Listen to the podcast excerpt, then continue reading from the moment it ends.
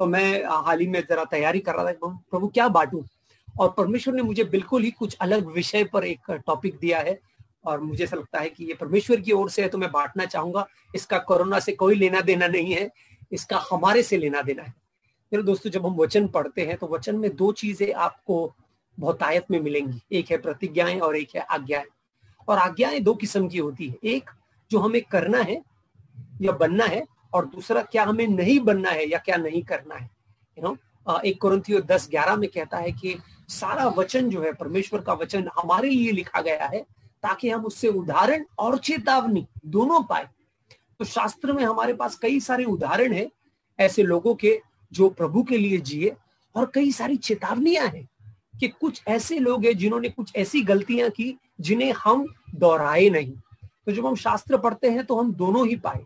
कैसे विश्वास से कोई जिया, कैसे किसी ने क्षमा किया और उसको परमेश्वर ने कैसे आशीष की। लेकिन कुछ ऐसी भी कहानियाँ हैं जिनमें से कुछ कहानियाँ हम देखने वाले आज, जो हमें नहीं करना है। मैं और ऐसी ही कहानी को हम देखने वाले हैं।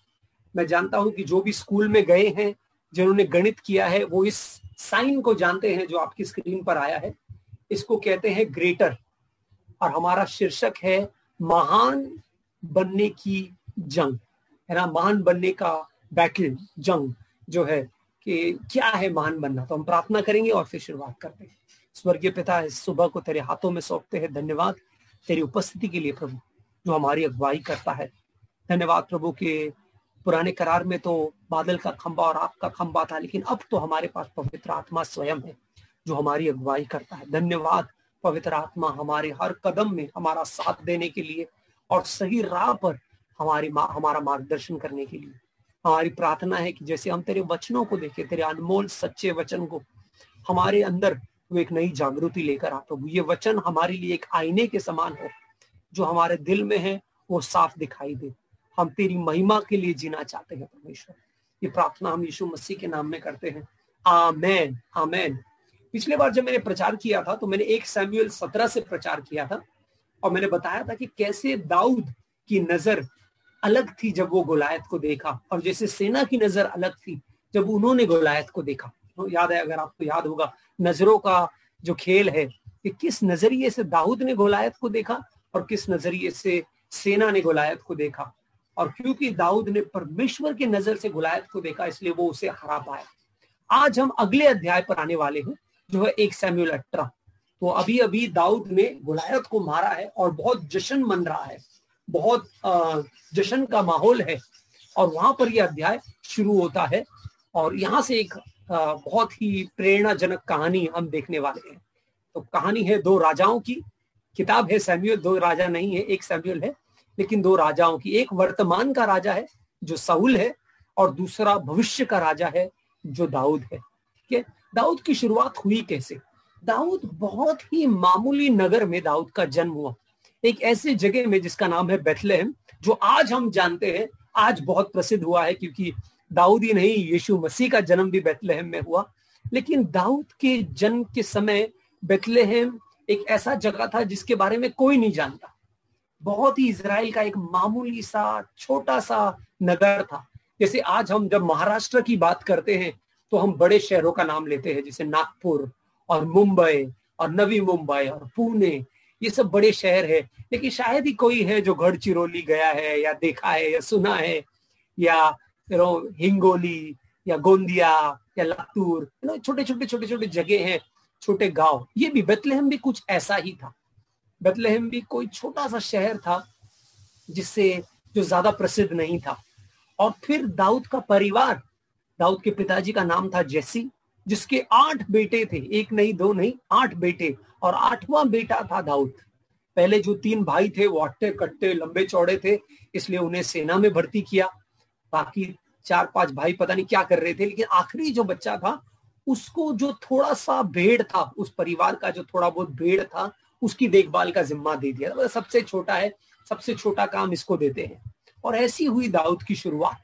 बहुत कम लोग थे, जो उसका नाम भी जानते थे शायद उससे वाकिफ भी थे। नो, बोलते होंगे, जेसी का जो सबसे छोटा लल्ला है, वो वो। नो, उसका नाम भी शायद आठवां बच्चा है तो नाम तक भी याद नहीं रहता। नंबर से बुलाया होगा उसको, आठ नंबर आठ, आप आ जाओ। लेकिन ऐसे में परमेश्वर कुछ अद्भुत करता है।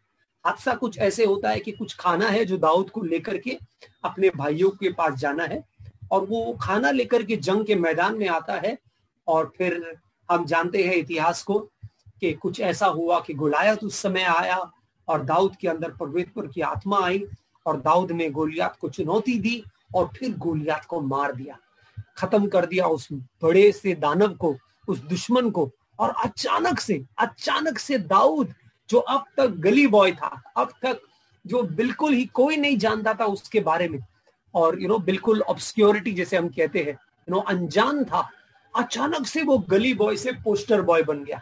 सब उसकी बातें करने लगे, सब उसकी तारीफ़ करने लगे। हर लड़का, लड़की, बच्चा, बुज़ुर्ग, सबके जबान पर एक नाम, दाऊद दाऊद दाऊद।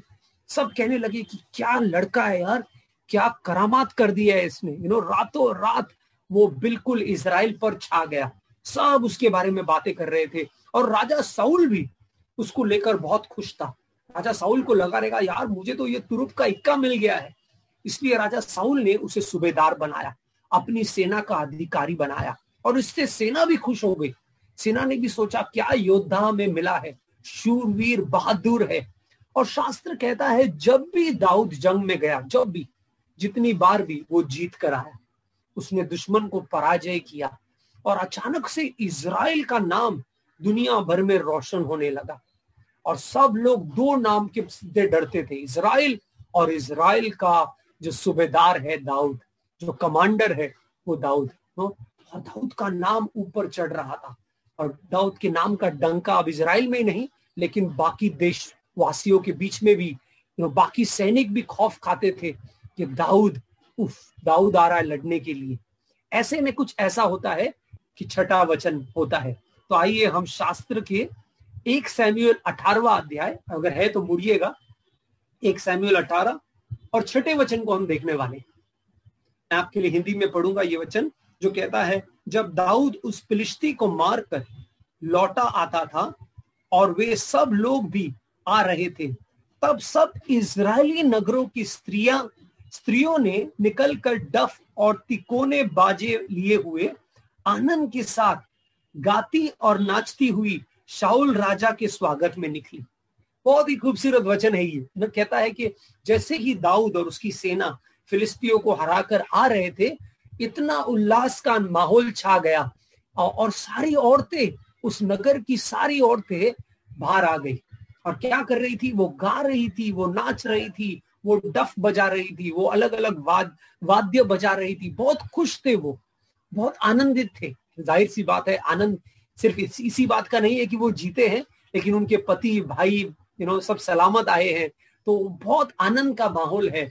और साउल के लिए वो गाना गा रहे हैं। ज़ाहिर सी बात है मैन ऑफ़ द मैच कोई भी हो कैप्टन है, जो कप उठाता है है ना?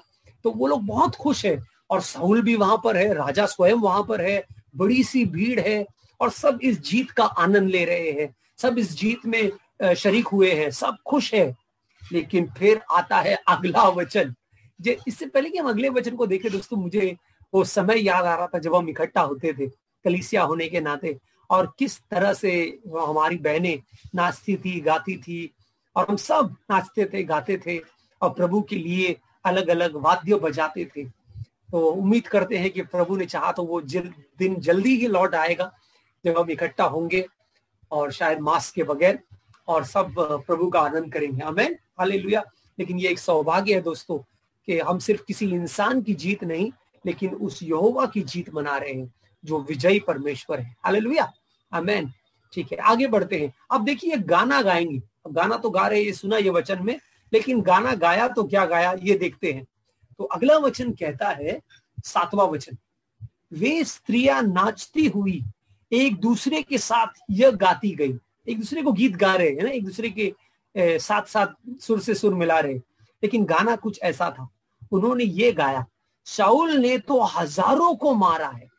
साउल ने तो हज़ारों को मारा है। अगर आप साउल है तो आप कितना खुश होंगे ना इस समय, है ना? हज़ार कोई कम नहीं होते। एक आदमी हज़ारों को मारना कोई मामूली बात नहीं है।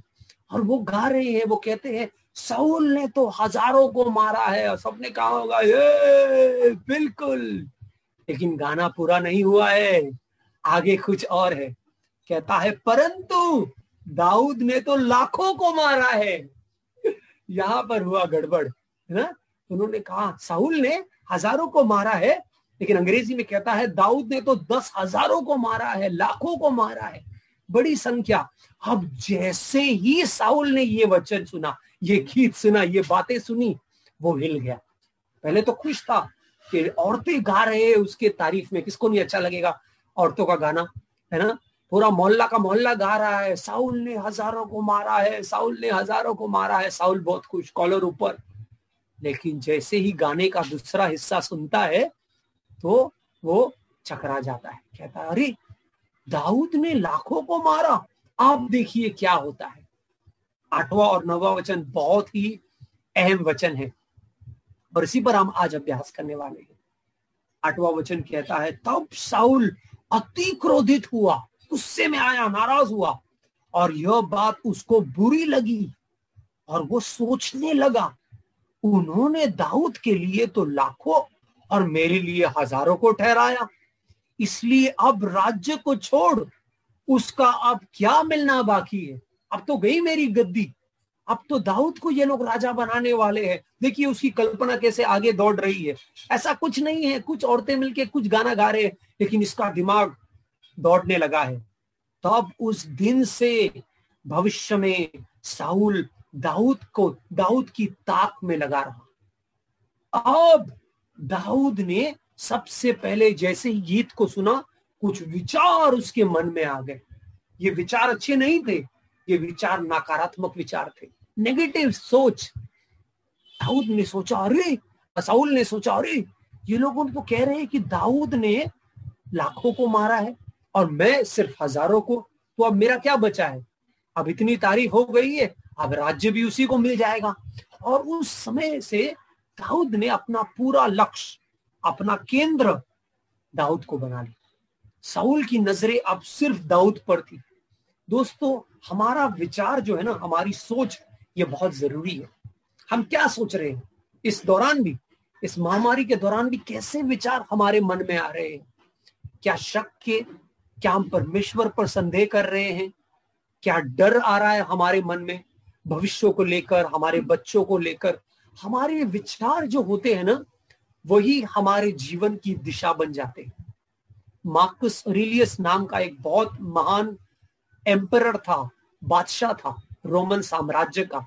यीशु के जन्म के बाद कुछ लोग कहते हैं कि शायद ये रोमन साम्राज्य का आखिरी राजा था। मार्कुस अरुलियस, उनका नाम था, बहुत अच्छे राजा थे। उन्हें अच्छे राजाओं की गिनती में शुमार किया जाता है उनका नाम।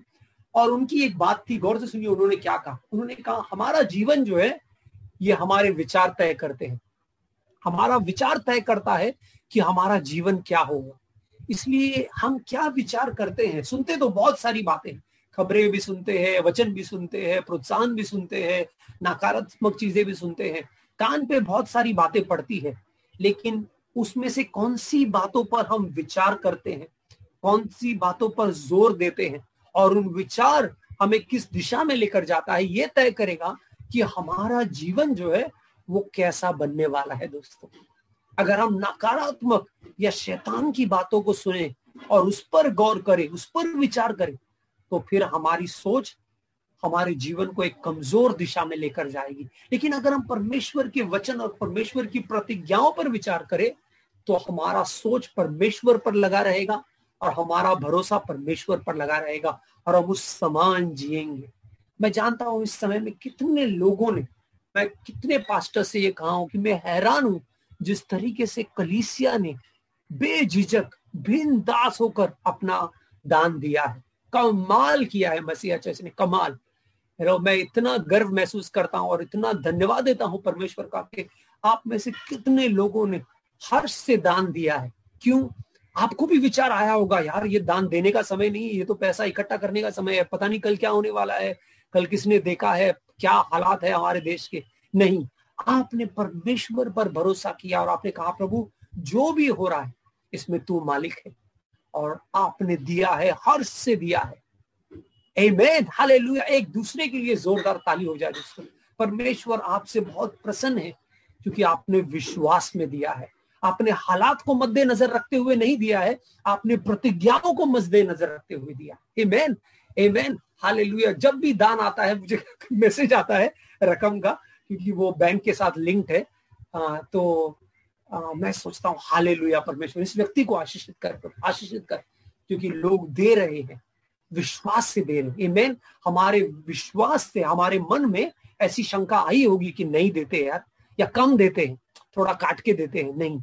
लेकिन हमने दिया है और हर्ष से दिया है और इसलिए इतनी गवाहियाँ भी हम सुन रहे हैं। हर शुक्रवार को हम गवाहियाँ सुनते हैं और मैं भी अक्सर लोगों से बात करता हूँ और गवाहियाँ सुन रहा हूँ। कैसे परमेश्वर विश्वास हुए वो है ही, वो है, उसने कहा है, तुम दो और देखो, मैं तुम्हारे स्वर्ग के भंडार खोलने वाला हूँ। मैंने व्यक्तिगत पर्सनल लाइफ में मैंने एक कमाल की आशीष देखी है। परमेश्वर ने बिल्कुल नया दरवाज़ा खोला है आशीष का। और जब हम जैसे ही मार्च शुरू हुआ, मैंने जैकलिन से कहा, जैकलिन हम ये रकम देने वाले हैं। पगार आए ना आए, कुछ भी हो, ये रकम हम देने वाले हैं। हमने बढ़ाया उल्टा, हमारा दान, क्योंकि हमने कहा कि प्रभु, हम तुझ पर विश्वास करते हैं। और जो परमेश्वर पर विश्वास करते हैं दोस्तों, वो कभी भी हमें शर्मिंदा होने नहीं देगा। हले लुया हले लुया लेकिन सिर्फ़ देने के विषय में नहीं, ये सारे विषय में। कभी कभी हम देने में अच्छा हो सकते हैं, लेकिन अपने बच्चों को लेकर पता नहीं नकुन चबा रहे पता नहीं क्या होगा। भविष्य में, अभी ये स्कूल में पढ़ रहे, अभी ऑनलाइन कर रहे हैं पता नहीं कितना इनके दिमाग में जा रहा है, पास होंगे फेल होंगे, ये विचार आ सकते हैं। कई सारे अलग अलग किस्म के नकारात्मक विचार आ सकते हैं, लेकिन हमें अपने थॉट्स जो है पॉजिटिव रखने हैं। इसलिए पॉलुस कहता है, अच्छी चीज़ों को अपने विचारों से भर दो। अमेन सकारात्मक सोच, क्या पवित्र है, क्या नेक है क्या अच्छा है, क्या शुद्ध है you know whatever is true noble right pure lovely admirable excellent praiseworthy ऐसी चीज़ों को अपने मनों में भर दो। अगर ऐसे विचारों से भरपूर रहोगे तो तुम्हारी, तुम्हारे जीने का ढंग भी सकारात्मक हो जाएगा। हालेलुया तो साउल के साथ क्या हुआ? साउल का आँख, साउल की नज़रें अब एक व्यक्ति पर थी, और वो था दाऊद। देखिए, वचन क्या कहता है? उस समय से उस दिन से भविष्य में साउल ने दाऊद को अपना केंद्र बना दिया। बहुत अफसोस की बात है। जो उसका केंद्र होना चाहिए था, वो परमेश्वर होना चाहिए था। जो उसकी ज़िम्मेदारी कि वो राजा है, अपने लोगों की देखभाल करे, उनके लिए अच्छे पॉलिसीज़ बनाए, उनकी प्रगति के बारे में सोचे, दुश्मन पर नज़र रखे, लेकिन दुश्मन वगैरह सबको छोड़ दाऊद की नज़र आई किस पर? एक मामूली बच्चे पर, जो उसके लिए है, जो उसके लिए अपना जान दाव पर लगा रहा है, हर बार लड़ने जा रहा है। दाऊद ने इसके खिलाफ एक बुरी नज़र रखी। हमने, हरे हरा भी इसने डाला है क्योंकि ईर्षा हम लोग अंग्रेज़ी में कहते हैं ग्रीन विद एनवी ईर्षा की नज़र, हरी हरी नज़र, ऐसा कहते हैं, कहावत है अंग्रेज़ी में। लेकिन उसकी नज़र ईर्षा की नज़र हो गई। वो जलने लगा दाऊद से। दाऊद किससे बात कर रहा है? कौन दाऊद से मुस्कुराकर बात कर रहा है? कौन दाऊद का पीठ थपथपा रहा है? दाऊद कहाँ गया? दाऊद को कौन पसंद है? दाऊद के बारे में क्या चर्चा हो रही है? बार बार वो नौकरों को बुलाता और बोलता, बताओ, कहाँ है दाऊद? क्या बातें हो रही है दाऊद को लेकर? उसके जीवन का ऑब्सेशन हो गया दाऊद ऑब्सेशन वो कहते हैं ना, जुनून सा छा गया साउल के ऊपर। और वो जुनून था दाऊद। बहुत अफसोस लगता है साउल की कहानी पढ़कर। साउल एक महान व्यक्ति बन सकता था। वो इसराइल का पहला राजा था पहला राजा। इतिहास में उसका नाम सुनहरे अक्षरों से लिखा जा सकता था लेकिन पता है उसका अंत कैसे होता है? बहुत ही बुरी तरह। दाऊद एक जंग में जाता है फिलिस्तियों से लड़, लड़ने के लिए और उसके नज़रों के सामने उसकी बेटे जोनथन की हत्या होती है। और फिर क्योंकि फिलिस्ती भारी पड़ रहे हैं साउल पहला ऐसा व्यक्ति है जो आत्महत्या करता है शास्त्र में। अपनी ही तलवार पर कूदता है और मर जाता है। बहुत ही बुरी कहानी है साउल की। बहुत ही अफसोस भरा अंत है। काश दाऊद साउल एक अलग नज़रिए से दाऊद को देखता। काश साउल ये सोचता कि अगर दाऊद को मैं अच्छे से पाल पोस कर बड़ा करूँ, उसकी देखभाल करूँ, उसे तैयार करूँ कि आने वाले राज्य में उसे सौंपना है। परमेश्वर का हाथ दाऊद पर है, इस पे कोई दो राय नहीं। अगर साउल इस बात को जाँच लेता और समझ लेता तो हालात शायद अलग होते। शायद इस जंग में दाऊद उसके साथ होता और उसकी जान बच जाती, जोनाथन की जान बच जाती। इस कहानी में संदूक भी लेकर जाते हैं फिलिस्ती। क्यों? क्योंकि साउल ने अपनी नज़रें गलत दिशा में लगाई। उसका पूरा जीवन, दोस्तों, अगर हम कहें तो एक व्यर्थ जीवन है। और ये डरावनी बात है कि हम कैसा जीवन जीते हैं। सोचिए एक वाक्य एक वाक्य कुछ औरतों का गाना। पता नहीं कितना सच भी था उस गाने में। कभी कभी जब हम गाते हैं तो बड़ा चढ़ा के गाते हैं कि नहीं? है ना, चाँद, तारे क्या है? मैं तो तेरे लिए जान भी दे दू, वगैरह वगैरह। हमारे गानों में हमेशा बड़ा चढ़ा के जिसको अंग्रेज़ी में हम कहते हैं एग्जेजरेशन होता है। यही गीतों का खूबसूरती खूबसूरती है कि हम बड़ा चढ़ा के गाते हैं तो गाया होगा उस औरतों ने। पता नहीं सच भी है क्या दस हज़ारों को मारा है? हो सकता है साहुल भी बड़ा योद्धा था, उसने भी कई बार जंग जीते थे, ऐसा नहीं था। लेकिन साहुल के दिमाग में एक ऐसी बात आ गई, गाने का एक लाइन उसको इतना प्रभावित कर गया कि उसने अपनी जीवन की दिशा ही बदल दी। इससे हम क्या सीख सकते हैं दोस्तों? हमें सावधान रहना है। हमें बहुत सावधान रहना है कि हमारा जीवन व्यर्थ जीवन ना हो। हम कोई गलत रास्ते पर ना जाए, हम गलत दिशा नहीं पकड़ ले।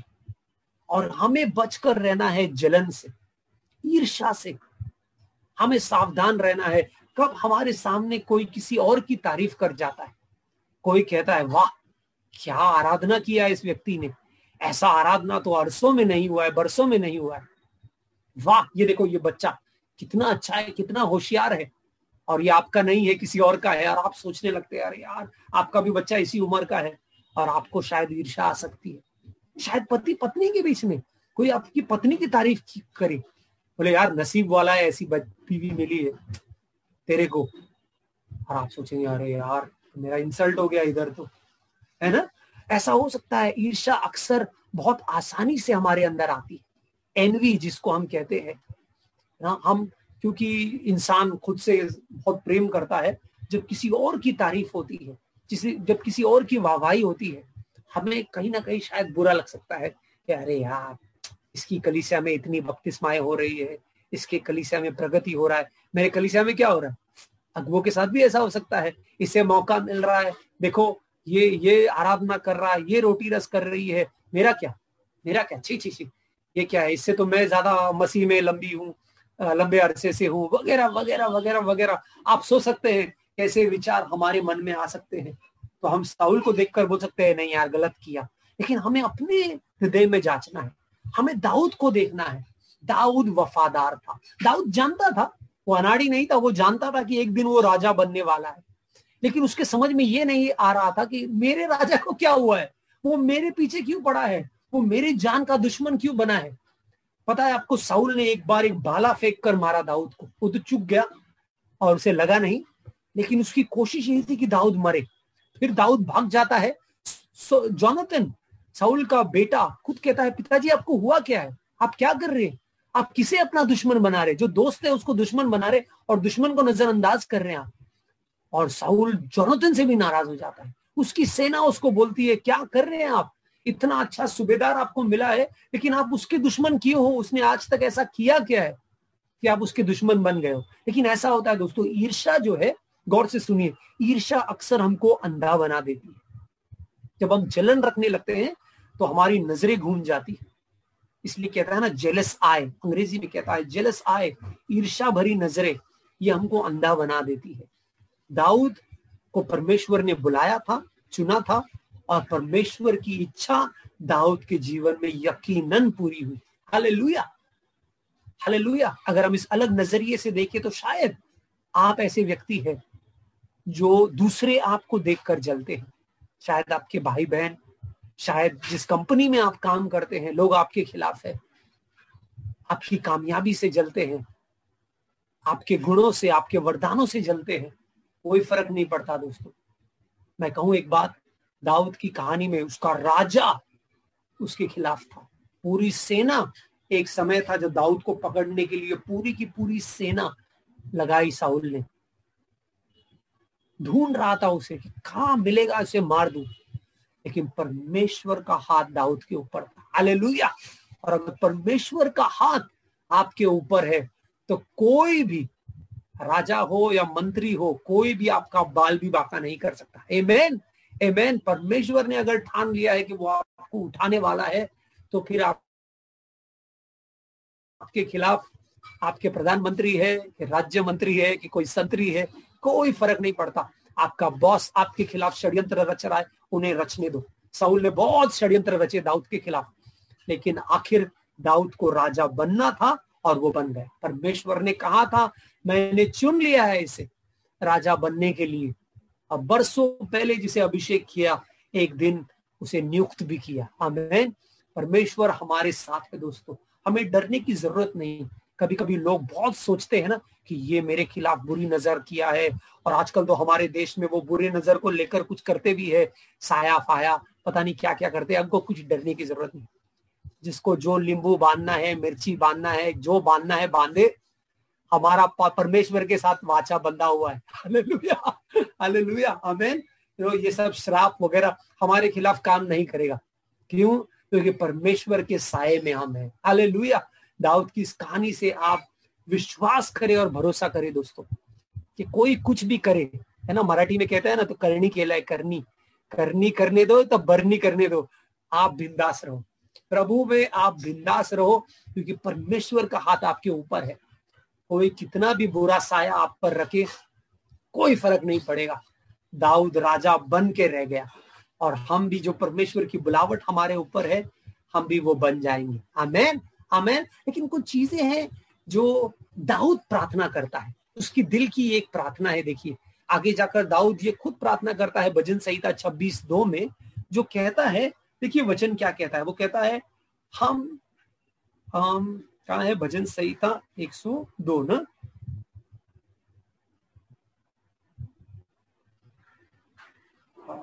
कहता है, मुझे जाँच परमेश्वर, मुझे जाँच और मेरे हृदय और मन को टटोल के देख, परीक्षा ले मेरे मन का, मेरे हृदय का।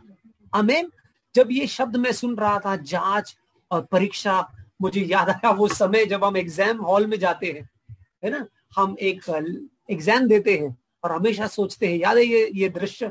आपको याद होगा जो परीक्षा दिए हैं, दसवीं, बारहवीं और उससे ऊपर की, कैसे एग्ज़ाम हॉल में माहौल रहता है। हम जानते हैं हमारा जो पेपर है, वो कोई ना कोई जांचने वाला है। कि यहाँ पर तो दाऊद कहता है, परमेश्वर, तू मुझे जाँच, मेरे हृदय को जाँच, और ये प्रार्थना हमारी भी होनी चाहिए दोस्तों। कि हम प्रार्थना करें, प्रभु, मेरे हृदय को जाँच। जब कोई गवाही देता है, जब किसी की तारीफ़ होती है, जब किसी की वाहवाही होती है, क्या मैं खुश होता हूँ? या फिर मेरे मन में ईर्षा जागती है? क्या मुझे जलन लगता है? दोस्तों, जैसे दाऊद कह रहा है, हमें भी प्रार्थना करनी है। हमें भी अपने कहना है, परमेश्वर, तू मेरे हृदय को जाँच।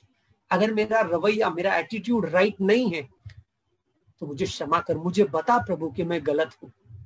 कुछ सिद्धांतों के साथ मैं अंत करना चाहता हूँ दोस्तों। ये वचन मैं दो भाग में बांटने वाला हूँ। अगले रविवार को दो कमाल का उदाहरण हम देखने वाले हैं।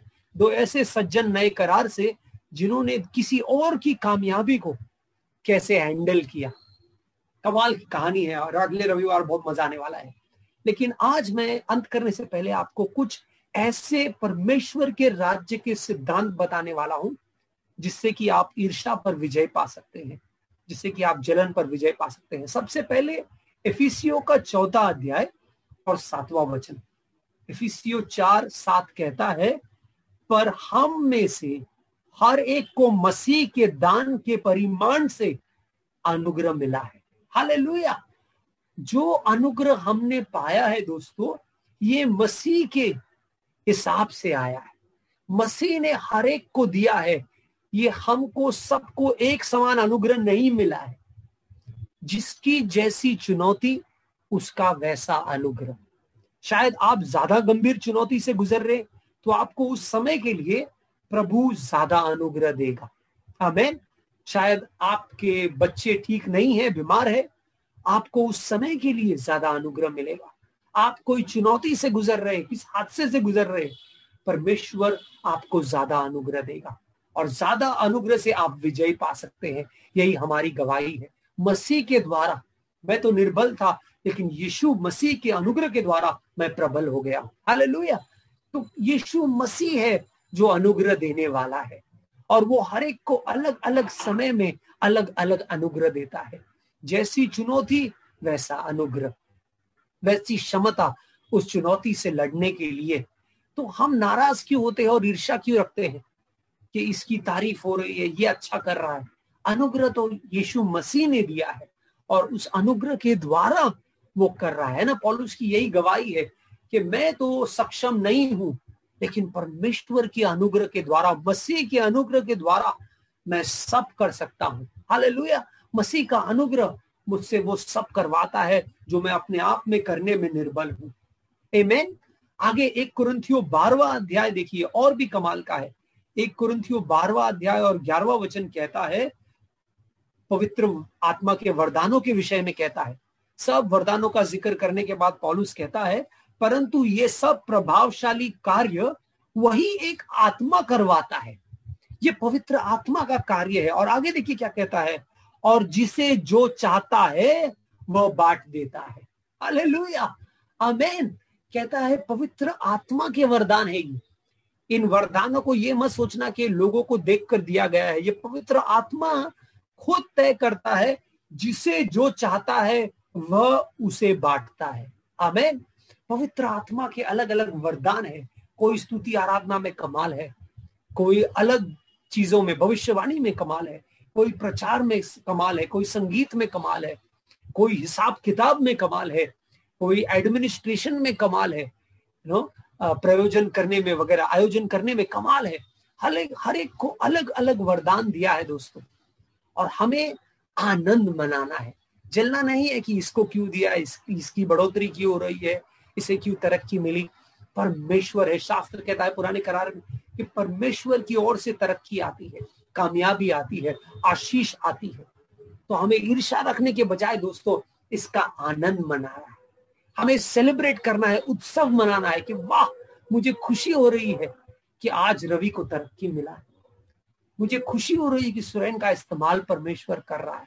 अमेन जब मैं मसीह में बढ़ रहा था दोस्तों, मैं ऐसे लोगों से घिरा हुआ था जो मेरी कामयाबी में खुश होते थे।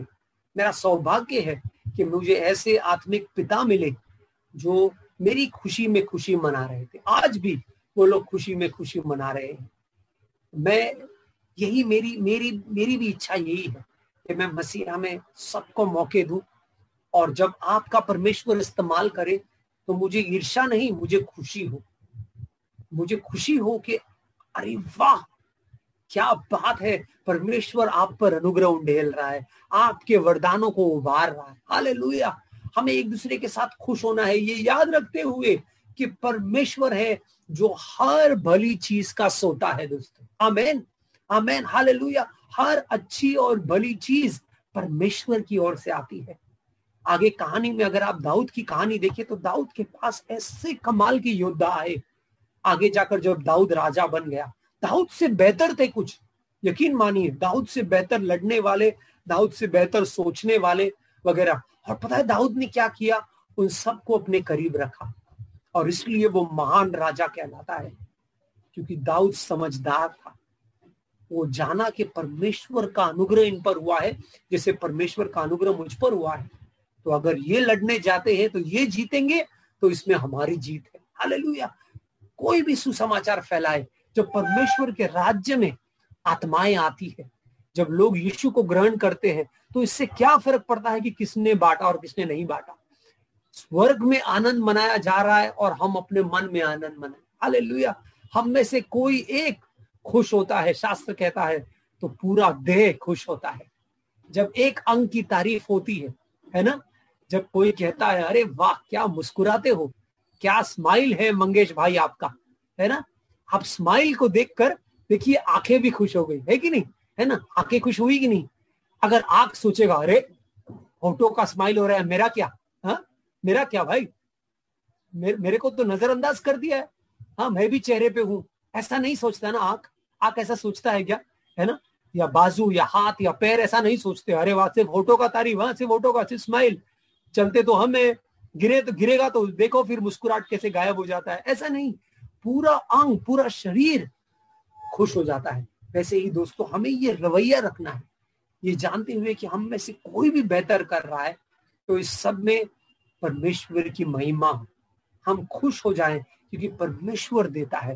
तरक्की और प्रगति परमेश्वर देता है दोस्तों। काश ये साउल समझता तो उसका नाम सुनहरे अक्षरों में लिखा जाता। अगर वो दाऊद को अपने करीब रखता तो आज हम कहते कि इज़राइल का पहला राजा कितना महान था। लेकिन अफसोस, ऐसा हम नहीं कहते, क्योंकि साहुल ने गलत दिशा पर अपनी आँखों को लगा दिया। उसने अपना केंद्र बदल दिया। हम इससे सबक सीखे। अगले रविवार को शास्त्र से हम कुछ कहानियाँ देखेंगे और जो ईर्षा की कहानियाँ हैं, और फिर हम अंत में देखेंगे दो ऐसे पुरुषों को जिन्होंने ईर्षा का सामना कैसे किया। लेकिन इस समय हम प्रार्थना करके अंत करना चाहेंगे।